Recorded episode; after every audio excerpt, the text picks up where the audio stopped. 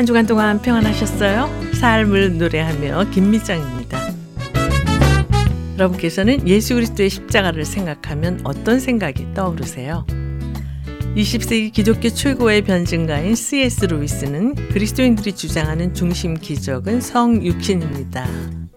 그리스도인들은 하나님이 사람이 되셨다고 말합니다. 다른 기적은 모두 이 기적을 예비하는 것이거나 이 기적을 보여주는 것이거나 이 기적에서 유래하는 것들입니다. 라고 그해져서 기적에서 논하고 있습니다. 또한 그는 그해져서 순전한 기독교에서 하나님의 죽음을 나누어 가질 때에만 우리는 회개라는 죽음을 시도할 수 있습니다. 그러나 하나님이 죽지 않는 한 우리는 그의 죽음을 나누어 가질 수가 없습니다. 그리고 하나님은 인간이 되지 않는 한 죽으실 수 없습니다. 이것이 그가 우리의 빚을 갚으셨으며 그로서는 전혀 겪을 필요가 없는 고통을 우리를 위해 겪으셨다는 말에 담긴 뜻입니다. 라고 언급하고 있는데요. 우리 모두 이 기적의 사건을 깊이 묵상하는 한 주간이 되셨으면 좋겠습니다. 찬송가 성부의 어린 양이 서울 모태타 합창단의 찬양으로 들으시겠습니다.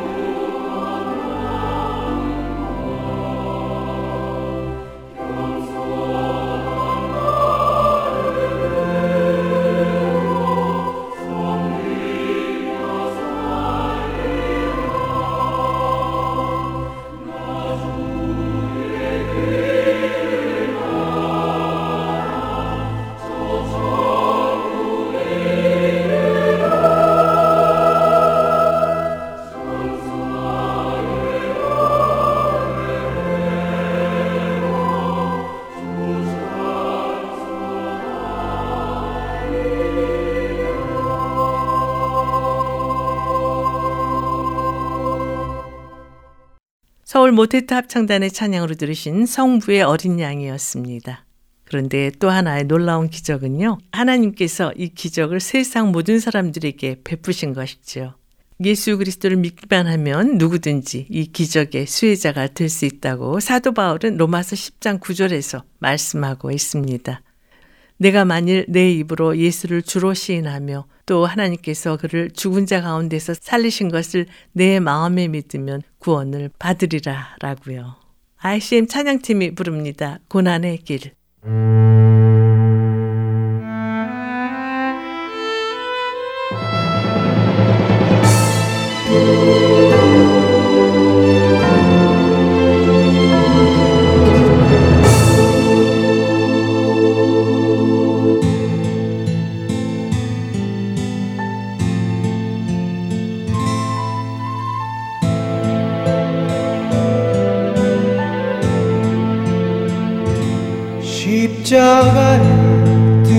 지고 병정들에 이끌려 주님 갈보리의 길을 걸을 때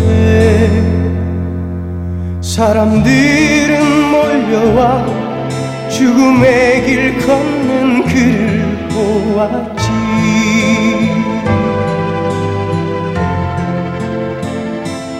가시 멸류관을 씌워 그를 조롱하였고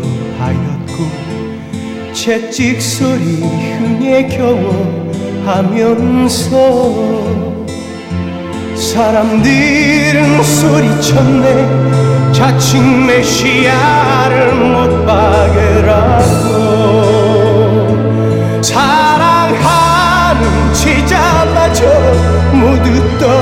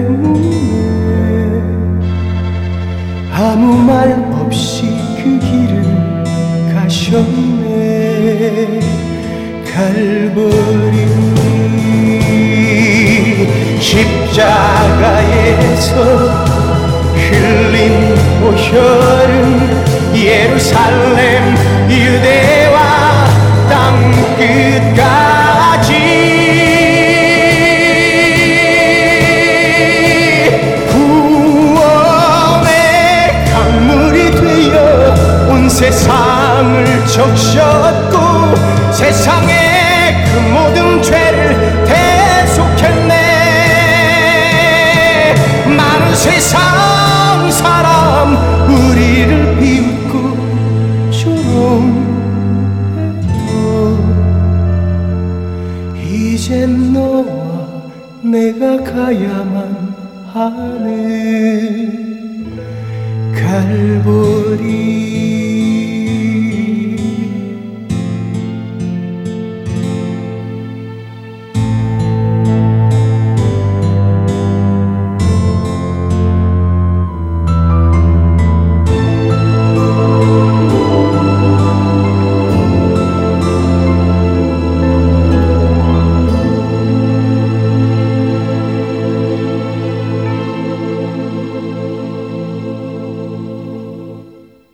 고난의 길 ICM 찬양팀의 노래를 들으셨습니다. 삶을 노래하며 이 시간은 삶을 노래하며 살 수 있는 이유를 은혜로운 찬양과 말씀으로 엮어서 꾸며드리고 있는데요. 이제 말씀 있는 사랑방 코너와 함께 하시겠습니다.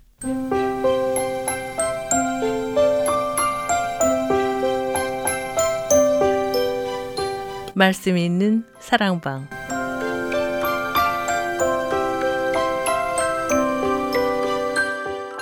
오늘은 만남의 교회 찬양대 주의자이신 세뮤얼리 전도사님과 전화를 연결해서 말씀을 나누도록 하겠습니다. 전도사님 안녕하세요. 안녕하세요. 올겨울에 비가 많이 와서 그런지 제 주위에는 야생화가 만발해 있는데요. 요즘도 산에 자주 가세요? 네, 근데 요즘에 산이 위험해지면서 입산을 금지하고 있네요. 네, 캘리포니아에 어, 오랜만에 네. 정말 산에 눈이 많이 쌓인 걸 볼 수가 있는데 많이 위험한 네. 것 같아요. 저희 집 뒤에까지 이렇게 눈이 그냥 바로 앞에 보여요. 어, 그러시군요. 어, 그래서 이제 요즘엔 산을 못 가고 못 가게 해놓은 그 팻말 밑에 강을 따라서 산을 따라서 이렇게 산책하고 있습니다. 그러시군요. 그런데 이제 폭풍으로 피해를 당한 그 많은 분들께 위로를 전하고요. 하지만 이런 고난과 또 이런 강력한 하늘의 변화 때문에 오히려 뭐 천지가 다 개벽을 하는 듯해요. 네. 날마다 새로운 공기 아주 신선하고 아주 차갑고 마치 우리의 삶이 찌들어가 있는 그런 부패하고 시원찮은 그런 인생을 마치 우리의 영을 깨우는 것 같아요. 네. 먼저 찬양을 듣고 오늘 준비하신 말씀을 나눴으면 하는데요. 어떤 찬양 함께 들을까요? 네, 저 멀리 푸른 언덕에라고 하는 찬송가인데 사순절에 너무 부르고 싶은 노래입니다. 국립합창단 노래를 한번 들어보시죠. 네.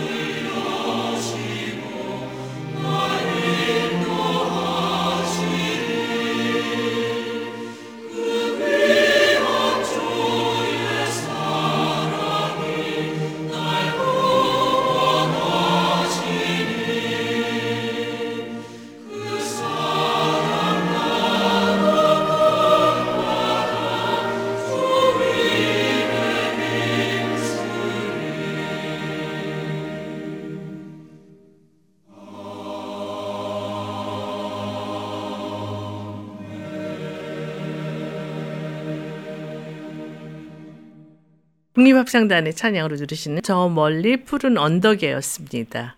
전사님 오늘은 어떤 주제로 말씀을 준비하셨어요? 오늘은 그 영에 속한 사람들이라는 주제로 정했는데요. 네. 이 제목은 제가 대학 시절 워치만이라고 하는 분이 쓴 책 제목이기도 해요. 네, 저도 읽었던 기억이 납니다.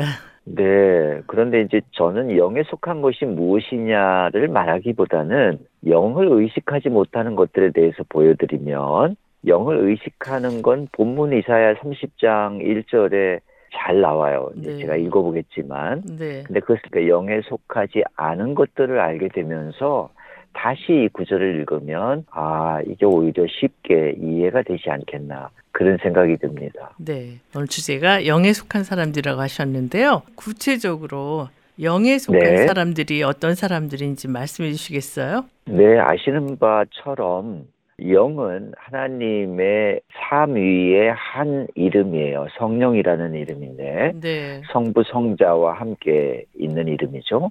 근데 이 땅에서 인간으로 내려오신 하나님이신 예수께서 부활하시고 하나님 아버지께로 올라가시기 전에 이 영에 대해서 특별히 예고를 하세요. 네. 그래서 아주 긴밀하고 진중하게 이 말씀을 하세요. 그래서 오늘은 하나님의 아들의 영으로서 오신 그 성자 하나님께서 왜 굳이 성령의 이름을 언급하고 또 이것에 대해서 우리에게 좀 심각하게 긴밀하게 말씀하셨는가에 대해서 구약도 한번 경험해보고 또 신약의 이 영을 어떻게 경험했는지를 한번 나눠보고 싶어요. 네. 그렇다면 성령님이 어떻게 오셨고 또 어떤 활동을 하시는지 구체적으로 말씀해 주시겠어요? 네, 이 주제가 굉장히 크기 때문에 한 번에 다 말씀드릴 수는 없어도 네. 우리가 영에 대해서 구약에서 어떻게 얘기했는지를 알면 조금 더 쉽게 이해할 듯해서 구약의 모세오경과 예언서와 시편을 읽어보게 되면 로마서나 갈라디아서나 사도행전에서 나오는 그 성령의 움직임을 더 크게 감동할 수 있어요. 네. 그러니까 구원에 대한 하나님의 의도와 그 정답과 또 그 현상인 성령을 너무 빨리 외우고 익혀버리면 음. 하나님이 끝내 그 구원을 이루려는 과정과 아픔과 고뇌를 인간에게 주려고 하는 그 원래의 오래된 하나님의 아픔의 언저리를 이해하지 못해서 우리가 받은 이 구원과 또 하나님이 주신 영원한 생명에 대한 감격이 덜하게 돼요. 네. 성령도 마찬가지예요. 그래서 정답을 받은 학생들처럼 어 그래 그건 보혜사 성령이 다 해주셔. 이 마치 그 감동이 없는 통보식 해결로 구원이 마치 도구마처럼 알려지는 것 같이 성령도 마치 우리의 영이 항상 우리에게 함께 있는 것이 그렇게 실감나지 않게 어 그래 그런 거야 이렇게 말해버리면 정말 실제하신 그 영의 거대한 감동을 잃어버릴 수 있어요. 그렇군요. 그렇다면 구약에서 성령께서 어떻게 역사하셨는지 말씀해 주시겠어요? 네, 우선은 먼저 소수의 선택된 자들에게 나타나죠. 선지자들이나 뭐 제사장 그런 계열의 사람들에게 나타나요. 음. 그- 그리고 물론 이방인들에게도 나타나죠. 네. 하나님이 원하시면 하나님이 선택한 사람들과의 커넥션을 이어줘요. 근데 그 커넥션을 저는 반드시 이스라엘 사람들에게만 나타나는 건 아니에요. 네. 그러니까 특권층에게만 보이신 게 아니라 선택한 삶을 사는 사람들에게 하나님은 그 소망을 보셨던 것 같아요. 네. 그러니까 선과 악의 경계선에서 선을 의식한 소수의 영적 계보들에게 나타나셔요. 음. 하나님은 모두의 하나님으로 계셔요. 네. 그래서 먼저는 공동체에게 보여주시고 그리고 서서히 개인에게도 계속해서 신약에 와서는 아주 전적인 두 가지의 공동체 전체에게도 또 개인에게도 나타나시죠. 네. 그런데 사도행전에 보면요. 성령의 임재를 체험한 제자들의 모습에서 정말 이전과는 다른 모습을 볼 수가 있는데 두려움 없이 네, 그렇죠. 복음을 전한 그런 사실을 볼 수가 있는데요. 성령이 임한 사람들의 특징이 무엇이라고 생각하세요? 근데 그 특징을 얘기하기보다는 성령을 만나지 못했을 때 제자들의 행동을 한번 우리가 돌이켜 보면 지금 이제 사순절을 지나고 있잖아요. 네. 근데 예수님을 따라다녔고 하나님이신 분을 바로 옆에 두었음에도 불구하고 하나님의 형상 속에 영이 움직이지 않고 그냥 하나님이 계신 것과 하나님이 구체적으로 성령으로 그 개인의 영을 찾아갔을 때의 움직임은 전혀 다른 사건이 벌어져요. 네. 그러니까 사실은 예수님이 십자가를 지고 가는 순간에도 제자들이 도망 다니거든요. 맞습니다. 정신 나간 사람처럼 살아요. 네. 그런데 예수님이 부활하시고 난 뒤에 정신을 차리거든요. 네. 그러니까 예수님이 그리스도의 영으로 찾아오셔요. 음. 물론 시- 실물적으로도 나타나시지만 성령이 나타나시기 전에는 예수 그리스도의 영이 그들이 찾아왔을 때 그들이 화들짝 놀라거든요. 네. 그 다음부터 이들이 전혀 다른 사람이 돼요. 네. 음악을 듣고 말씀을 이어갔으면 하는데요. 어떤 곡 준비하셨어요? 제가 힐데가르트라고 하는 여성 사제를 찾았어요. 이 힐데가르트를 공부한 김재현 박사가 저한테 이메일을 보내주셔서 분의 그 음악을 함께 보내서 제가 정말 놀랐어요. 음. 11세기는 단선율의 시대거든요. 네. 그러니까 화성 음악이 아직 생기기 전이에요. 음. 근데 이제 이때의 여성 사제도 이분이 수도원에 들어가요. 자기가 이제 공부를 하고 싶은데 공부를 할 수 있는 곳이 수도원밖에 없었기 때문에 네. 이분이 이제 들어가시는데 이분이 어마어마한 음악을 남겼어요. 음. 근데 이분이 음악만 남긴 게 아니라 예술가로의 인생을 살고 작가로서 과학자로서 식물학 전문가로서 생물학자로서 상담가로서 예언자로서 정말 이분의 흔적은 이루 말할 수 없이 놀랍거든요. 네. 그러니까 다빈치 같은 여성이에요. 그러네요. 그렇게 보시면 좋아요. 이분이 작곡한 Spiritus Sanctus라고 하는 곡인데 네. 제럴딘 첼러라고 하는 소프라노 가수가 부르고 네. 보거러지라고 하는 플루티스트가 이제 플룻을 불러요. 근데 음. 이제 원래는 단선율이에요. 네. 단선율에다가 이제 플룻이 이제 들어가는데 한번 들어보시죠. 네.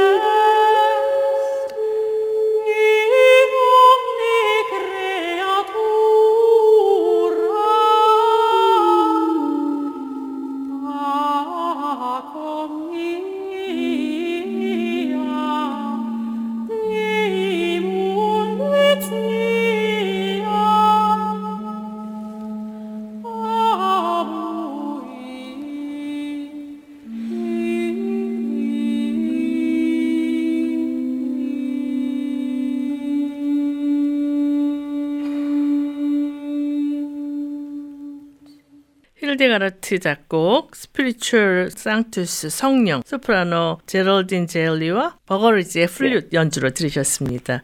오늘 만남의 길 사형대 지휘자이신 세미얼리 전도사님과 영에 속한 사람들이라는 주제로 말씀을 나누고 있는데요. 선생님 오늘 본문이 이사야 30장 1절이라고 하셨는데요. 본문의 네. 배경을 말씀해 주시겠어요? 제가 한번 읽어볼게요. 네. 여호와께서 이르시되 패역한 자식들은 화 있을진저 그들이 개교를 베푸나 나로 말미암지 아니하며 맹약을 맺으나 나의 영으로 말미암지 아니하고 죄의 죄를 더하도다. 굉장히 무서운 말이에요. 네. 이사야 30장 1절의 그 히브리 원전대로 제가 한번 직역을 해볼게요. 네. 오 흩어지는 자식들이여 하고 야훼께서 말씀하셨다. 그들은 계획을 짜지만 나와 상의한 것이 아니며 동맹을 맺지만 나의 영을 의식하여 낸 것이 아니다. 때문에 죄의 죄를 더할 뿐이다. 이렇게 말씀하세요. 네. 그러니까 본문을 관통하는 두 가지 행동이 두 동사에 나타나요. 하나는 사레르라고 하는 히브리 말인데 도망가는 것이에요. 네. 다른 하나는 메세카라는 말인데 참여하는 것이에요. 음, 그러니까 사레르라고 하는 도망가는 것은 손살에 치는 것이고 반항하고 완고하게 반역하며 물러서는 것인데 네. 이본 의미는 멀찍이 떨어져 있으려 하는 행동이에요. 음, 그러니까 우선 자기를 아주 속속들이 알고 관찰하고 도우려 하고 간섭하고 존재해서 그러한 것으로부터 멀어지려고 하는 악한 본성이에요. 네. 그러니까 부모와 자녀들 간에 일어나고 있는 어떤 청소년들 사이에 혹은 교사들과 그 학생들 사이에 일어나는 그런 주변인을 생각하면 맞아요. 네. 근데 이 메세카라고 하는 것은 포도주를 붓는다는 뜻이에요. 음, 그러니까 재래 의식의 전제인 쇳물을 붓는 것과 비슷해요. 네. 참여하고 개입하는 것을 뜻해요. 그러니까 간절하게 힘과 능력과 권능이 있는 자에게 찾아가고 자신의 문제를 해결해 달라고 하는 청원의 뜻이에요. 네. 그러니까 이 메스카와 사레는 정반대의 단어죠. 음, 그러니까 죄를 멀리하면 좋은데 오히려 정반대로 하나님을 멀리하고 또 하나님을 가까이 하면 좋은데 하나님을 가까이 하지 않아요. 음, 그러니까 흩어지는 마음이 있고 모으는 마음이 있는데 흩어지는 마음은 자기 마음대로 하고 모으는 마음은 하지 않는 거죠. 네.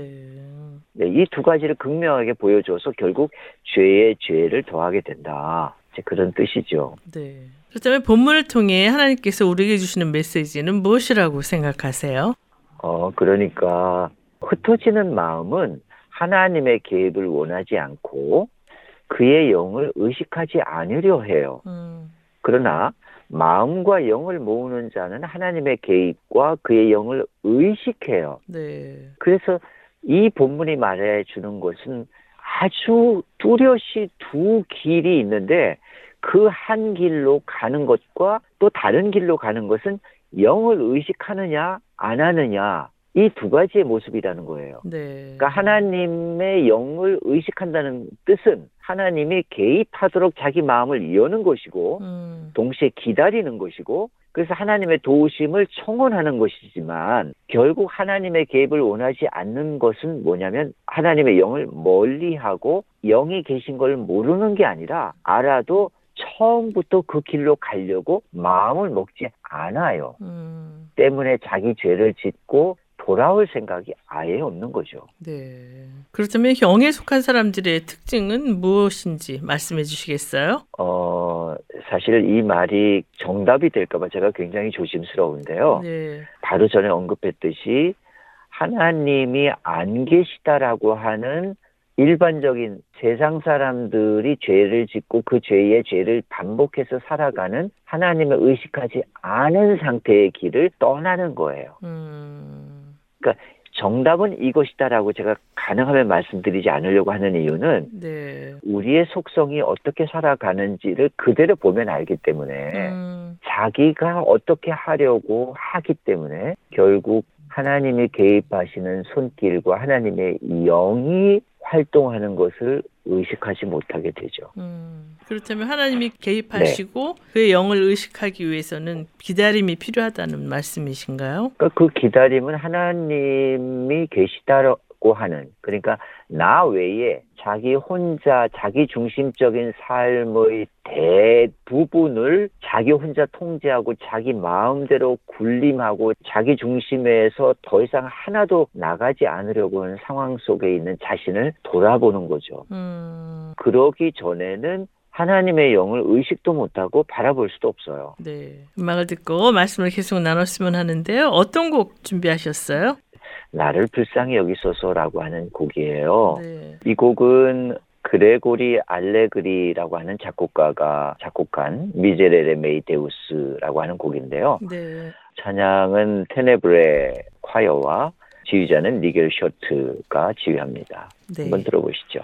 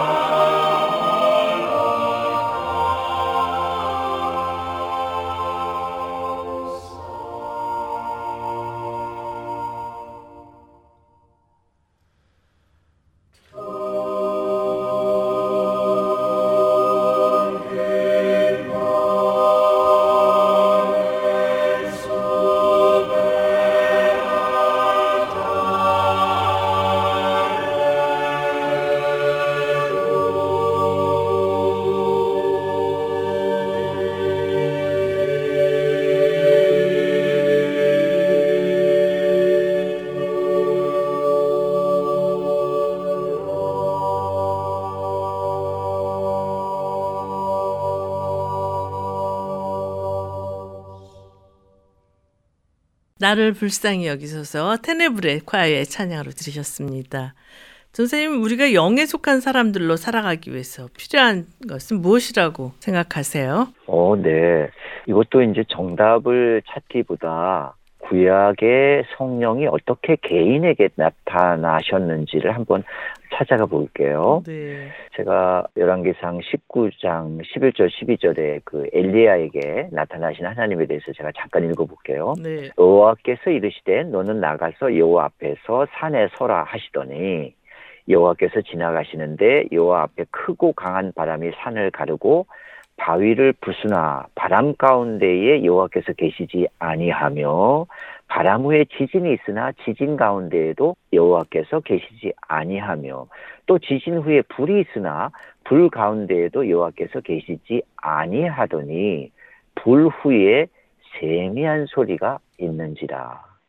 여기서 그 세미한 소리가 있었다라는 얘기 전에 어떤 얘기가 계속 강조되냐면요. 네. 이 공동체에게 하나님이 나타나실 때 이 세 가지 이적이 나타났어요. 강한 바람, 지진, 네. 그리고 불이 나타나요. 근데 음, 지금 첫 번째인 바람이 있어도 하나님이 안 계시고 지진이 났는데도 하나님이 안 나타나셔요. 네. 그리고 불이 났는데도 그 가운데 하나님이 안 계셨다는 거예요. 음, 근데 이때가 무슨 시대냐면 사람들이 자기의 소견대로 살았던 시절이거든요. 네. 그때 하나님이 소수의 영적 선택자인 엘리야에게 나타나시는데 공동체에게 나타나셨던 하나님이 짜잔하고 나타나신 게 아니라 세미한 소리로 나타나셔요. 네. 그러니까 눈에 보이지 않고 소리로 나타나시는 거예요. 음, 이 땅이 사람이 육체에 살기 시작하면서 점점점 사람의 영이 하나님의 영보다 드세기 시작하면서 하나님이 더 이상 나타나기를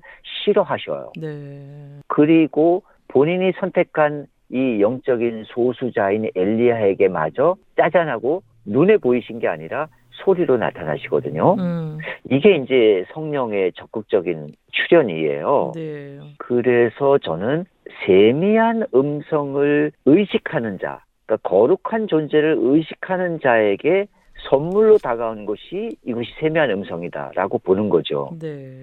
그러니까 마음과 영은 속과 겉과 만물에 역동하는 하나님의 운행하심을 아는 의식 지각체예요. 음, 그러니까 하나님은 피조자의 마음과 영에 그의 창조적 권능과 영광을 넣으셨어요. 그래서 그의 이름과 몸에 거룩한 영을 주셨거든요. 네. 그러니까 실제로 구약 시대를 이제 공동체에게 세마포나 속옷이며 속바지, 세마포 띠, 세마포 관, 재단, 관유 이런 것에 아주 거룩한 구별의 영을 입게 하셨거든요. 네.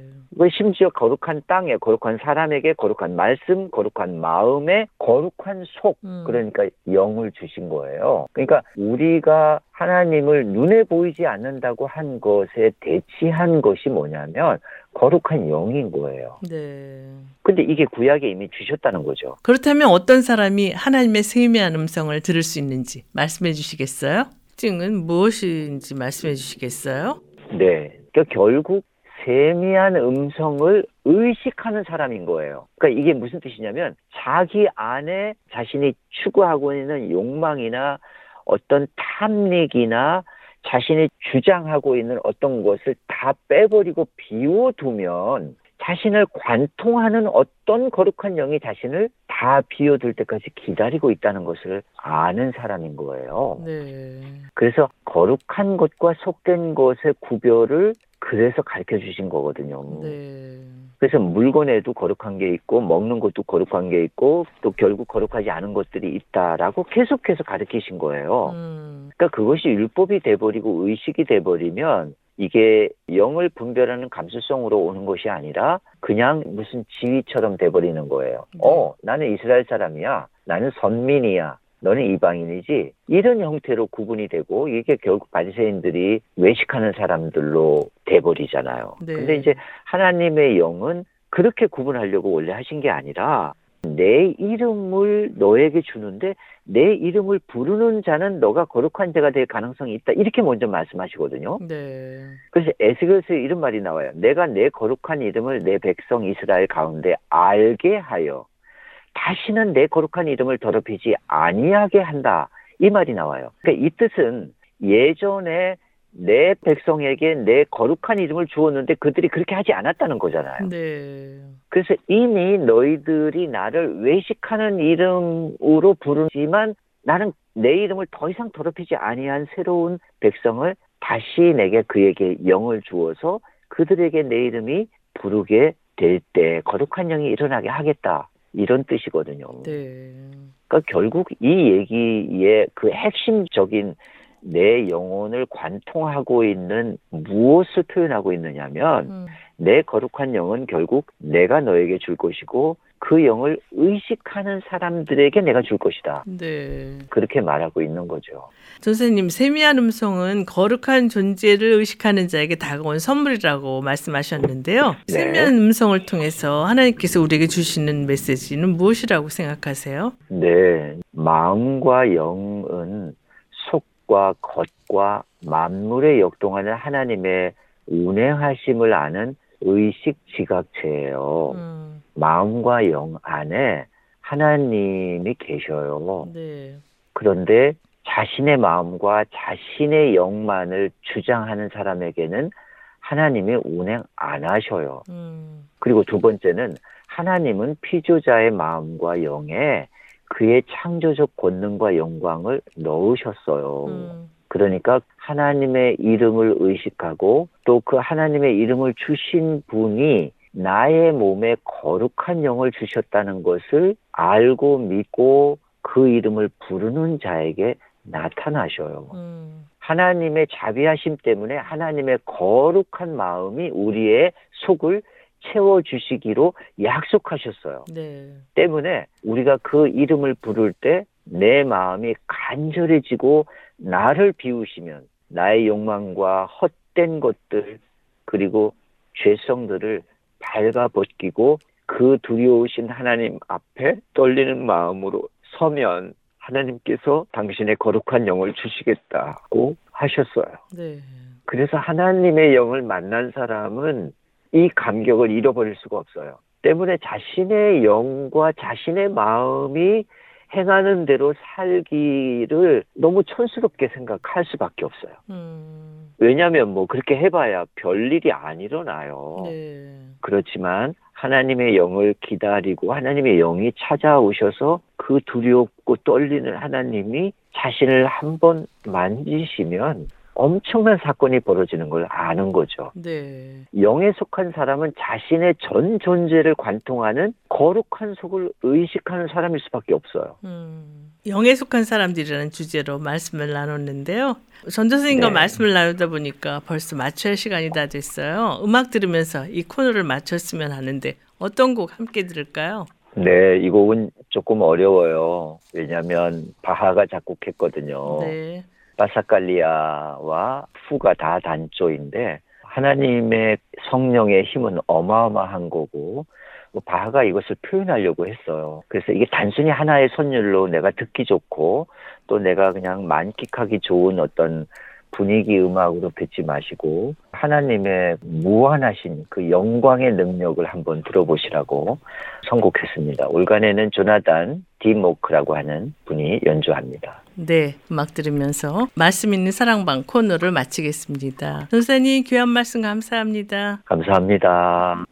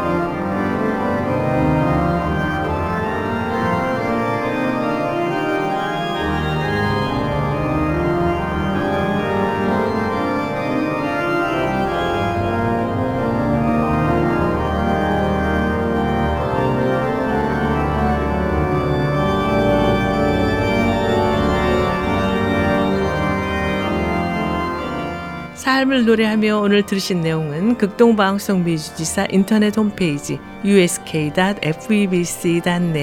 usk.febc.net에서 다시 들으실 수가 있습니다. 오늘 방송을 들으시고 궁금하신 점이나 극동방송 사역에 대해 관심 있으신 분은 연락 주십시오. 전화 562-448-1782 562-448-1782로 연락 주시면 자세히 안내해 드리겠습니다. 우리가 영에 속한 사람이 되기 위해 이 땅에 오신 예수 그리스도를 마음에 모시고 하나님의 놀라운 은혜를 체험하는 모두가 되시기를 바라면서요. 삶을 노래하며 오늘 순서를 모두 마치겠습니다. 지금까지 저는 김미정이었습니다. 안녕히 계십시오.